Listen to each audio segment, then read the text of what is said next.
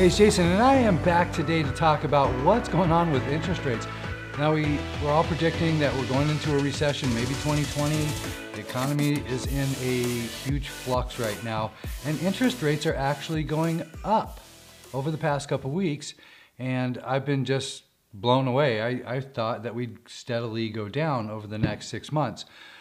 But maybe we just need to be patient here because there are some signs that our economy is shaky. Now, the European rates are, some of them are in the negative right now, which is really tough on banks and having a negative impact on how they're earning money. So they're trying to raise their interest rates over here, and then the Feds are going to come out this week, and they're probably a 90% chance this week they're going to be dropping interest rates. Now, does that mean we're going to get lower mortgage rates? No, no. In fact, it could have a negative effect on mortgage interest rates, because when the Feds drop the Fed's rate, that means that prime is going to be lower. That means your credit card is going to be lower on interest rate, and it's going to give people more buying power, right? And so when they have more buying power, what does that do? It stimulates the stock market because products are being moved.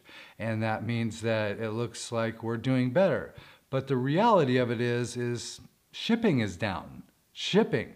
So if shipping's down right now, that means that people are not buying as much. People are not putting as much money in the bank, and they're being more conservative. In fact, the American people, I think, have learned a lesson from 2008, where we have probably the average household has 65% equity in their home now, and the HELOC is just not being used. I mean, it's a dying thing. People are not using their homes like an ATM anymore. They've learned the lesson. We've learned a lesson. Congratulations, Americans. You're getting smarter by the day. So just because the news comes out and says the Feds have lowered interest rates 0.25%, that does not mean that it's going to affect mortgage interest rates. It does not mean it's going to drop rates 0.25%. Don't believe the media, because they're actually pretty stupid.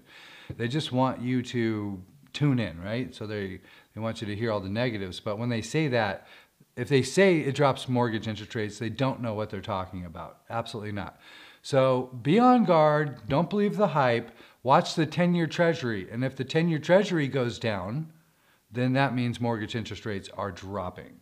Nothing else is going to, the Fed funds affects prime, and prime only, really. I mean, it's adjustable rates. That's what it affects. So I hope this information was helpful. Hopefully our economy levels out here, and we can all, business is really good. It seems like it's really good. So I think that even if it drops, 25%, we'll all still be in pretty good shape. And I think interest rates eventually will, if you're patient, will drop back down to the low threes, mid threes again. So we're kind of in the higher threes right now. Hopefully this information was helpful, and if you have any questions about your mortgage, please give me a call, text, message me, whatever. Until next time.